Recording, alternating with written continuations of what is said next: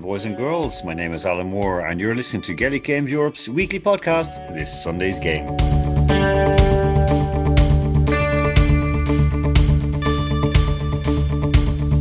A very warm welcome to the second half of our two part special with GAA President Larry McCarthy. We'll throw in in just a moment with his views on the World Games, his path to the presidency, non Irish involved in Gaelic Games, and finally his hopes for the future.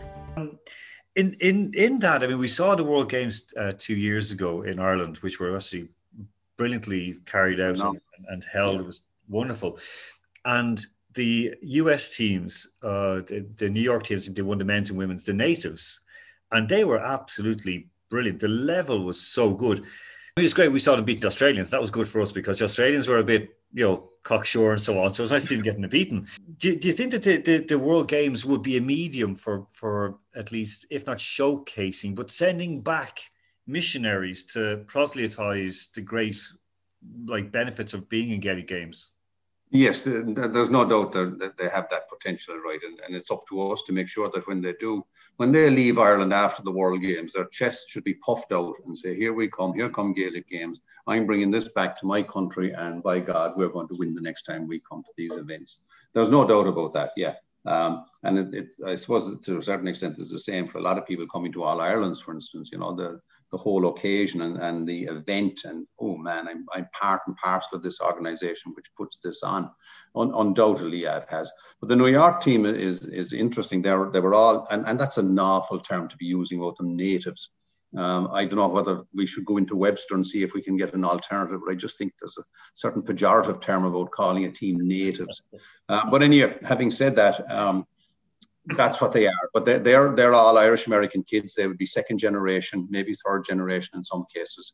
Um, and phenomenal, phenomenal, phenomenal skill, phenomenal ability.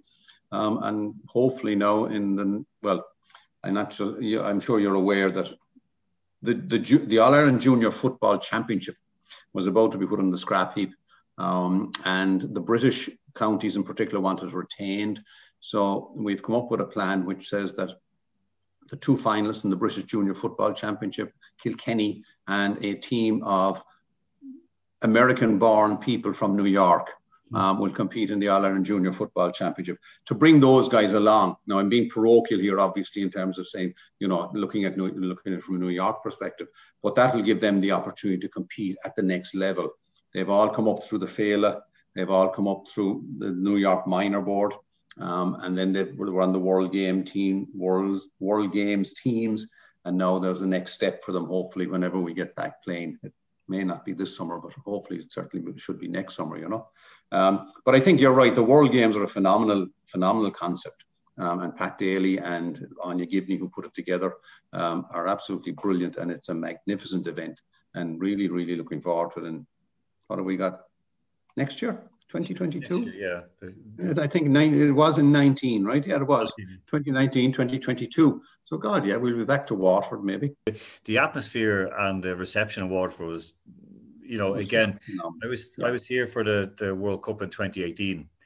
And honestly, it, it, there were certain things here that would would need would would have learned an awful lot from what took place in Waterford and so on in terms of the treatment of the the players and the visitors and so on, which is a wonderful you know competition. And anyone, of course, who's played Féile at home would understand that, where you yeah. gather in from different counties and that. You know, um, Larry, I'm sorry, just to go back to the World Games, I think one of the one of the highlights of that for me at least was um, the fact that one of the nights during the week, all of the teams were dispersed out across County Waterford to various clubs. And you talk about being social and you talk about socialization and you talk about integrating into Irish culture. Well, you know, the New York hurlers went up to Mount Sion, for instance, and we had a phenomenal night up in Mount Sion. Um, and you know, if you, if you take the Argentinians, I don't know where they were. Maybe they're sent out to Ballymacarbery or something like that, or somebody was sent down to Dungarvan. Maybe you know the, the some other team that wouldn't be typically in Ireland. But I mean, that's part and parcel of, of, of what the GAA does and what, you know, our, our socialization process, you know, and then, then you come out of that and you, you, you've played in the World Games and you've had an opportunity to be in Croke Park. You should be going home with your chest puffed out, I would suggest you. Yeah, I mean, with Team Russia, I mean, we'd, we'd, um, with four British lassies and the rest were all Russians uh, who right. traveled across. And I mean, they they they knew they were on a hiding to nothing, but at the same time, we were sent up then to Turin. Again, there was an Irish connection with Moscow because one of the uh, club members has a, a, chain of pubs over here. So we, I knew him, we knew him, and and we were hosted magnificently there. And I mean, again, all the girls, you know, winning, losing on the field didn't make a difference. It was just the fact that no. they took part, and the friendliness and the decency of every team and every organizer. It was just amazing. And do you think that we, we might be in danger maybe of missing out in the World Games because of COVID and, and just even just in terms of finances, it might be a bit difficult? Yeah, we're in danger of missing out on an awful lot. We just don't know. Yeah, I. I just said World Games is one of many. So, well, yeah, yeah. I mean, you, you you can add World Games to the list of stuff that we we might miss out on. But I mean, hope to God we won't. I mean, you know, there is light at the end of the tunnel, obviously, across the world at the moment in terms of the vaccines. Um, and so hopefully we'll be in a circumstance where we will be able to hold it. Um, I must admit that the finance hadn't struck me. Um, but I suppose, yeah, the, the finance department in Croke Park will sort of figure, okay, we can't host this. Um, but look, hopefully we will. Hopefully we will. I think it's well worth it. I think it's well worth it for all the overseas units, clearly. Um, and it's been such a phenomenal success. It's one of those things that we, we should keep going. When when you uh, you know decide to run for the for the presidency, what was the the driving motivation? What said, okay, Larry McCarthy, come on, get on board and put yourself forward and uh, make a bit of history? Um, I'm going to disappoint you, Noel, and say there was none. Um, I, I, was elected. I well, I suppose let me let me backtrack here a little bit. I have I was chairman of the New York GAA board, so that was the, that was the top of the line I could get to in terms of administration in the GAA in, in New York. If I wanted to go anywhere else, because we don't have a provincial system, my only option was to go onto management. That meant getting elected as a trustee of the GAA. So I tried that in 2015 and got well beaten, um, but it was a great exercise. And then I went again in 2018 and I got elected. And I must admit that I was fascinated by it and I loved every moment of it. And as inevitably happens shortly after the, the president sits down, the speculation starts who's going to replace him. Right. And I'm sure the spec I know the speculation has started about who's going to replace me already. I'm in the job now three and a half weeks. uh, but notwithstanding that, a couple of people around management said, Are you interested? And and I rather like my advisor back at NYU, there might have been an expletive thrown into the response, and the second word have been, would have been off. right? You're crazy. Absolutely crazy.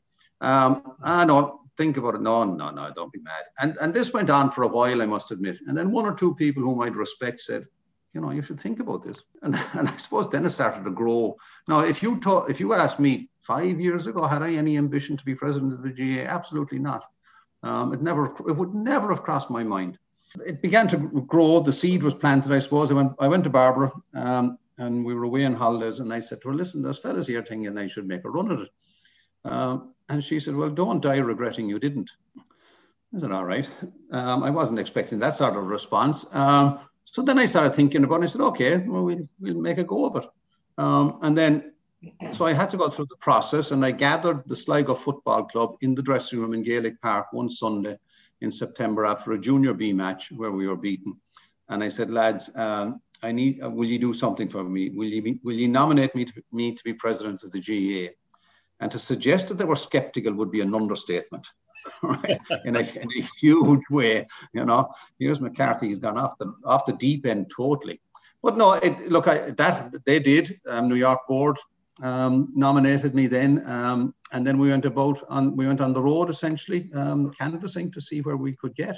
And thanks be to God, it worked out, and, and here we are. I mean, there was there was criticism, and you know yourself. You heard yourself, and we had from like you know Joe Brolly who who'd said like you know we don't need a foreigner running our games. You know, sitting there and we are sitting with a, a, a, Swiss native who's of course our cultural officer in GGE, and all of us mm-hmm. based out in Europe. Yeah, and it, it, kind of it was a bit annoying to hear that. Do you think that that kind of parochialism in Ireland? It, did, did, did it take was there a bit of a crack in the in the dike over that do you think we've sort of started to push them to say hey we actually exist outside of ireland I hadn't heard that particular comment, um, I must admit. But I mean, look, we're all the GAA, and it doesn't matter. Uh, to suggest that I'm a foreigner in, in, in GAA terms is, is lunacy. Um, you know, you, you you spend 30 years in Gaelic Park on, on a you know five days a week or on a Sunday. Um, so I, I, I, that doesn't bother me in the slightest. Whatever comments were made, um, but I mean it, it's there's a crack in the dike. I, I think there is, and it's interesting actually internally now. Um, I will see documentation floating around the place, um, and it'll say it'll it'll refer to national, right? A national committee, and I'll put a little bit of a red line through it and say, can we change this now? We're we're not a national committee. Maybe you might replace that phrase with central, right? So it, it's just a, a little bit of a cultural change, just a little bit of a mindset change to to understand that. No, I mean, in, in fairness, the people who work around Croke Park, who are in the GAA, understand that we are much, much broader than that. But in terms of the ter terminology and in terms of the vernacular that's used, we just got, got to get them. Um, I did a I did a, a, podcast actually last Monday week for Seachtain na Gaeilge. Um, now my Irish on a good day is, is, is not the not the, the very best, but um, throughout the written piece that I had it talked about ar fud na tíre um, all over the country. Yeah. And it thanked the clubs for what they'd done for Gaeilge, ar fud na tíre, etc. That was in the in the in the piece about three times. So I was talking to Jamie O'Thuma, our, our Irish officer, and I said, Jamie, listen, we got to get rid of food ar fud na tíre. Just take it out because you're essentially saying the exact same thing but you're not confining it by including this. So take that out. So there's, there's, there's those little changes going out. You're never going to change people's, well, you might eventually change people's minds in terms of their attitude. Well, you know, here's the foreigner running the GAA. Well, I mean, hold on a second, just listen to me. but that's but that's that's the whole thing. It, it is that kind of um, many of us who leave quite you know early on, like we're in our early twenties, we end up being kind of caught betwixt and between. We're neither wanting or the other, and it is difficult. Do you think that that um, that but there is that realization in GAA at home where, for example, we had uh, Boidu Sayeh, the the lad who was born in Liberia but plays for Westmeath. And we, we, we spoke like I was coaching a Lithuanian or Lithuanians to play hurling in Louth. So that like you know, and and they did and they loved it. Do you think that because of the kind of the uh, let's just say the the population changes in Ireland that the GAA is adapting quite well to that. It's adapting very, very well to that. Um, you, you, look at the demo. That's one of the things that I've noticed. So, well, obviously over the years, um, the huge demographic change that has happened in Ireland um, so from the time I went away. First of all, you know, but I mean, I think they are, and and and and those kids and those people who are who came here um, from different cultures are getting hugely involved in, in the GAA. Boidu is, is, is, one example, but I suppose you see it much more manifested perhaps in um, Cumann na mBunscol finals in, in Croke Park, where you see all sorts of different people um, involved and parents there roaring their kids on just like any Irish parent would be in a Cumann na mBunscol final. You know, um, so we're we're we're welcoming, um, we're we're adapting well. Um, I suppose the challenge for a lot of the kids is to make it through the system in terms of you know, being good enough to get on to the level of Boidu has. But I mean, there's absolutely no reason why they wouldn't. Um, Zak Moradi, for instance, played hurling for Leitrim. You know, and the crack was that there was more more danger to him where he came from in the Middle East than there was to playing hurling in Leitrim. Um, but I mean, you know, people like that. And oh, who's the who's the young man who played under 21 football from Ballaghaderreen from Mayo, whose name escapes me at the moment. I um, and and and those are those those players will continue to come through and, and and lovely and great. I mean, they're as Irish as we are. When you hand over to whoever is now starting to think about, geez, I could actually now be president. So when when you when, before you hand over to that person in a couple of years' time, and hopefully they won't have to get their medal delivered by DHL. They'll actually get it in their hand in Croke Park. In, uh, in, in, in, front of an audience, yeah. Exactly. I'm sorry that that night. That night, I just tell I tell your your listeners this. How do you celebrate becoming the 40th president of the GAA? Well, Barbara was here with me in Dublin at the time. Uh, and so we went down to the local chipper. We got two fish and chips, and we had a, a, bottle of champagne between the two of us. So that's how we celebrated me becoming the 40th president of the GAA. There's something extremely modern Irish about that. fish and chips and a bottle of champagne, you know. It would have been a bottle of Bulmers, you know, before. yeah, yeah. Don't don't the cuisine, but I mean, you know, it was grand. It was fine. And then Barbara was gone the following morning. She was gone back to America because um, she started a job on, on, on the 1st of March. Oh, good. A new job on the 1st of March. We were all in Croke Park at that time, and we were up on stage, of course, getting our picture taken and so on. Because you actually you were you were legging it to go off for your fish and chips and your champagne at that time to to, to, to spend time with Barbara before she left. And we called you back up on stage, and we had a picture taken with the GGE people and John Horan and so on. Uh, no, hold on. That, that, that's 12 months ago now. That was the night of the election. Oh, was it okay? All right. I, am ta- I'm talking three weeks ago. Oh, oh that's Barbara, different. Oh, well, I'm talking the, the, the, day I got the medal, right? The day I made the speech at Congress from my front room. Yeah. Um, the night I actually took over and became officially moved from Uachtarán Tofa to Uachtarán. That was the night we had the two bags of chips and the bottle of champagne. Oh, that's so. Oh my gosh, you got it. Well, it's because it, it was that night when we were in Croke Park, and yeah. it was the the 20, yeah, it was it 20? 27th of February 2020. 20, 29th of February. 29th of February, yes. 29th of February, because it was the leap year. And it was a, and I remember standing there and I, I'd gone out for dinner with mum that night and, and uh, in Dublin and thinking, you know, something strange was going on because all the Asian delegates were talking about coronavirus and, and I just come in from Germany after like, flying in through from Russia to Germany and we were hearing more and more about it when, when did COVID start to dawn on you? I mean, obviously when you went back to the States, but when did it really start to, to, to hit home? You just said it there. When, when, when I went back to the States, um, prior, prior to coming to Ireland, um, and I was in Ireland, I think eight weekends in a row in the run up to Congress. So I leave, leave New Jersey on Thursday evening, land in Dublin on Friday morning, spend the weekend here Monday morning back to Dublin Airport. A good friend of mine said, you better watch out, that's that thing out in China um, she said, you know, this is this is, is, spreading quickly, and she said, be careful on the plane. And I thought it just threw it to the back of my mind um, and never thought about it. Um, but when I got back, um, and when the first two weeks in March, that's when the, that's when the stuff hit the fan, to, to, to, to coin a phrase.